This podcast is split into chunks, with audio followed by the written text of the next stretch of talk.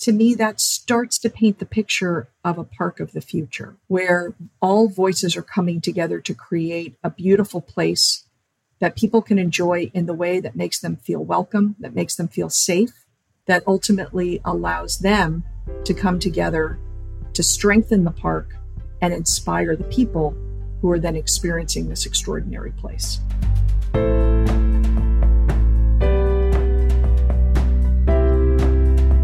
Welcome to Sustainability Leaders. I'm Michael Torrance, Chief Sustainability Officer with BMO Financial Group. On this show, we will talk with leading sustainability practitioners from the corporate, investor, academic, and NGO communities to explore how this rapidly evolving field of sustainability is impacting global investment, business practices, and our world.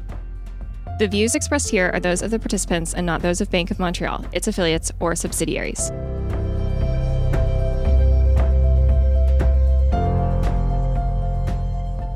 I'm Melissa Fifield, the head of BMO's Climate Institute, and I'm happy to be joined today by Kindley Walsh Lawlor, President and CEO of Parks California, a nonprofit organization focused on strengthening parks throughout the state in a variety of ways. Welcome, Kindley. Thank you so much, Melissa. I am so happy to be here. So, maybe you can start by giving our listeners an overview of Parks California, why it was established, and how it came to be. Absolutely. Parks California is the statutory nonprofit partner to California State Parks, working statewide across California in 280 California state parks. We work at the intersection of equitable access and climate resiliency. That sounds really innovative. Tell us a little bit more about what your main objectives are for Parks California and really what does that look like to ensure the success of our state parks? You know, I'll just say it's an absolute joy to work across the state of California. If you think about how diverse the state is from a natural standpoint, how diverse the state is from a human standpoint, and then you add in these incredible 280 parks that are urban parks, cultural storytelling, historical storytelling. Really, we have to make sure these parks are welcoming and inclusive while also ensuring that they're climate resilient so, Parks California, at only four and a half years old, we're working on priorities that matter to everyone across the state, that are priorities for California State Parks, the Agency of Natural Resources, the governor's office, but also to the people here in California. So, really, how this works is Parks California works hand in hand with California State Parks. That's the first and most important part of our relationship again, we say we like to work from the inside out. It feels often that we're simply just a part of the California State Parks team. And what we do is we work annually to set joint priorities. And those priorities fit into three different buckets that are all then interconnected. The first one is equitable access. The second is landscape stewardship and climate. And the third is this broader idea of parks of the future. That's fantastic. It really sounds like an innovative partnership between a government agency and the ability to be nimble and help support each of these parks. So, in each of those three priority categories, tell us a little bit more about how you select the partners you work with and how you identify organizations that can help you achieve the goals within those those buckets of priority focus.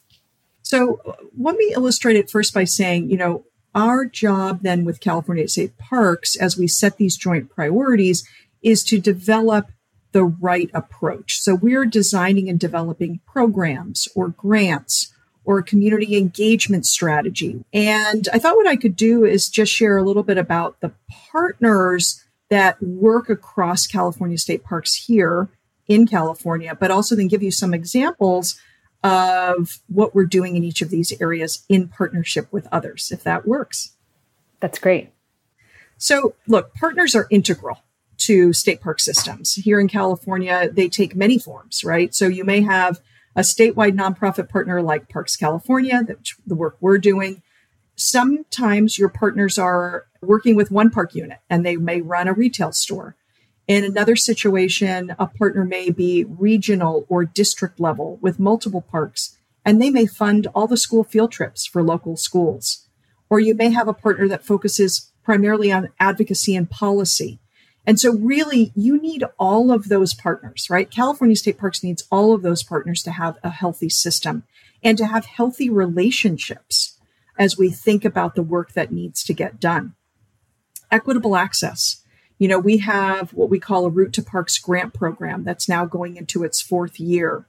And in that relationship, we're working with over 30 community organizations that are focused on going outdoors, creating their own relationship with nature.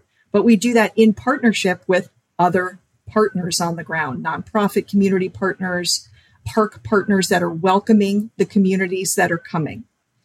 From a climate perspective, we have an example where we're working at Big Basin, a beautiful redwoods park where that burned in a lightning fire almost 3 years ago. And that focus on the climate side has not been on rebuilding the park as it was, but rather to reimagine and rebuild a climate resilient park of the future. In that situation, we're working again, district level nonprofit partners, acquisition partners. So, really, how do you reimagine? How do you bring the full network into this conversation? And as we think about parks of the future, if you're really working to envision the future of these places, it's actually about bringing community voice and nonprofit voice to the table as you're doing park planning efforts, integrating new technologies, piloting innovative solutions that address climate change and managing increased visitation. So, all along the way, it really is about California State Parks leveraging this unique set of partners that exist across the state. It sounds like diverse collaborations are really important to the mission of Parks California. Maybe you can speak a little bit more about the impact of those diverse collaborations. What have been some important insights or outcomes as a result of having those diverse partners at the table? Yeah. Look, ultimately, we're here because we want people to find their place in parks. They, we want people to come back over and over again and to know they play a key role in keeping these places healthy and relevant, right? So that means you have to partner more broadly. You have to look at the state of California and develop parks that are truly reflective of these communities. Again, that inspire people to become the next generation of park stewards. So that's why all voices are so important on this journey. You know, it's over two thirds, I think, of California's population that actually likely had their first experience with nature in an urban park. And so, as you look at urban populations increasing and the need for equitable park access becoming more critical, we want to hear from voices. I think some of these grant programs that we have, like Route to Parks, that is about helping people get to places to personalize what their journey looks like when they arrive, to help them come back and continue building relationship with parks, with teams in the parks, then we know it will ultimately contribute to the health and well-being of California's communities. But we want voices at the table to understand what's important to community, to tribes, as we think more broadly about the state of California and the park system. I think you make a really good point there. People protect the things they love, and creating that pipeline of people who love our parks makes it more likely that we'll protect them and that's that's an important element for all of our communities and the health of our state overall. I want to switch gears a little bit, related question, but to talk about youth job development. Can you tell our listeners a little bit more about how Parks California is supporting that? Yeah, and I think it's the perfect segue as we think about people creating their own magic in these parks, right? We launched a grant program called Career Pathways so you can have the magic as you're out there recreating or sitting under a tree or doing whatever it is that brings you joy. But there's also an opportunity to create a pathway towards a great job that allows future park stewards to take roles that are representative of our diverse population here in California. One of the examples is working closely with the Amah Land Trust which is a work training and cultural relearning program that reconnects the Amah tribal band to ancestral lands. This is about active engagement with land that contributes to more diverse, resilient, and meaningful landscapes. And it's about building a native stewardship that advances resource conservation projects. In this case, in the Santa Cruz Mountains and at Quiroste Valley Cultural Preserve, which is within Año Nuevo State Park. And the native stewards are conducting plant propagation work in support of coastal prairie restoration. They're doing prescribed burns for the health of the valley specifically. And they're also growing native seeds that they're putting back onto the land. So, State Parks is learning how to work with the Amah Mutsun Tribal Band. The Amah Mutsun Tribal Band is learning how to work with state parks. And in the end, what we hope is happening is again this pathway towards a great job in this space in places that are very meaningful. Kindley, can you talk about some of the ways that climate resilience factors into the work of Parks California and that of your partners? I think sitting at the intersection of access and climate is such a beautiful space to be in. We feel so fortunate that we're not doing land conservation over here and social justice work over here. We're really saying there is this beautiful intersection of bringing people onto a space, people and parks, and parks and people, right? So it's about connecting the people to the future of healthy places, healthy parks and public lands. I mentioned the Big Basin example earlier, where it really is about taking a terrible fire in a place like Big Basin and really turning it into an opportunity. Again, not to rebuild in a footprint of exactly what this place looked like before, but engaging community to talk about what it should look like, could look like from a community perspective, to work with scientists to say, what does the future of a climate and fire resilient park look like? What tools and trainings need to be developed? What partners need to be brought into the conversation? What land may need to be added to this park to really think about, again, climate resiliency in the parks of the future. So, Kindley, it sounds like the work of Parks California is really doing an incredible job of connecting the dots between youth job development, climate resiliency, but there's also a social impact, I know, to the work. So maybe you can talk a little bit about how you integrate social impact into the design of your programs and, and partnerships, and maybe some of the impacts that you've seen social impact is is not always then for us to decide. As we think about our relationship across the state with community as we think about our relationship across the state with tribes we actually just returned we were very fortunate to be hosted by the yurok tribe last week for an event and board meeting. One of our board members is the tribal heritage preservation officer for the yurok tribe and really spending that time to listen to be a part of community in the north coast sitting on ancestral lands of the Yurok tribe at Sue-meg State Park, which has an incredible renaming story and history that just happened in the last year or so, where there's a ceremonial village that actually was closing as we were leaving the park to host the flower ceremony, an actual modern ceremony that's still happening today.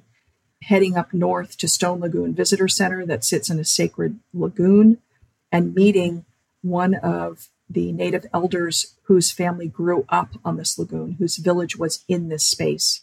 And that visitor center is now co managed by the Yurok tribe and California state parks.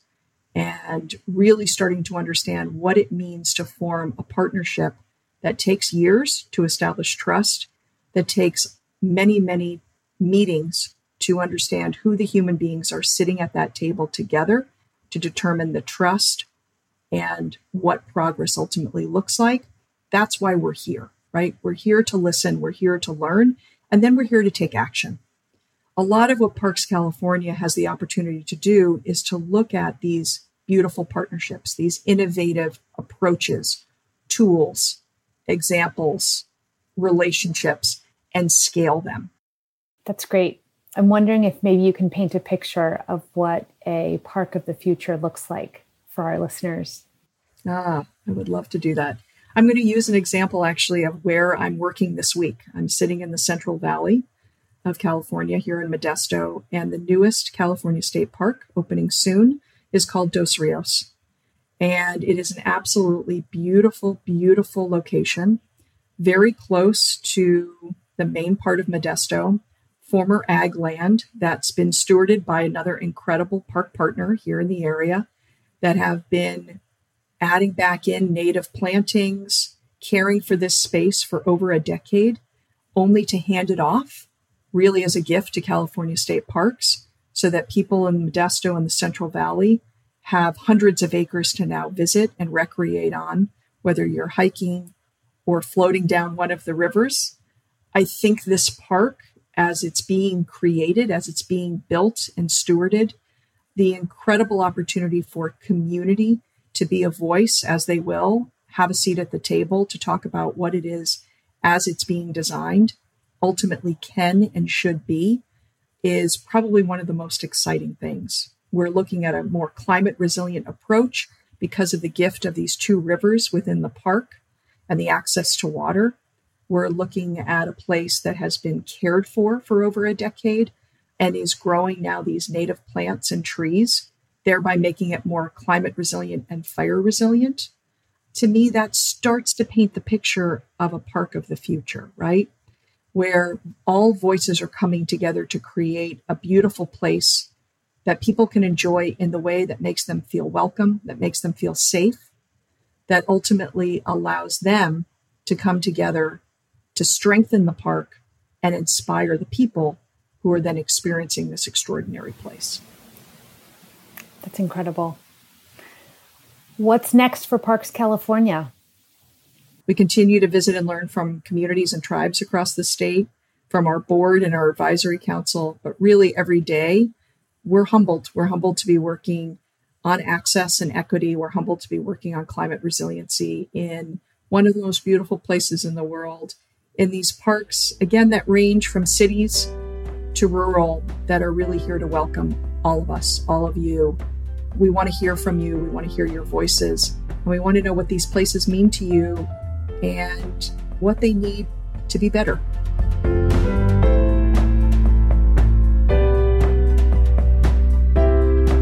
Thanks for listening to Sustainability Leaders.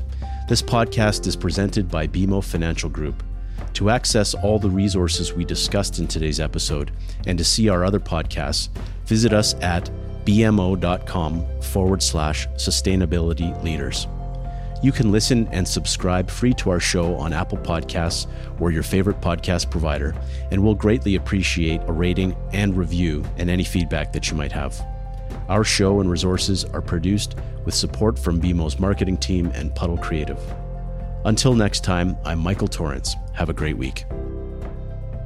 The views expressed here are those of the participants and not those of Bank of Montreal, its affiliates, or subsidiaries. This is not intended to serve as a complete analysis of every material fact regarding any company, industry, strategy, or security. This presentation may contain forward looking statements. Investors are cautioned not to place undue reliance on such statements as actual results could vary. This presentation is for general information purposes only and does not constitute investment, legal, or tax advice, and is not intended as an endorsement of any specific investment product or service individual investors should consult with an investment, tax, and or legal professional about their personal situation. Past performance is not indicative of future results.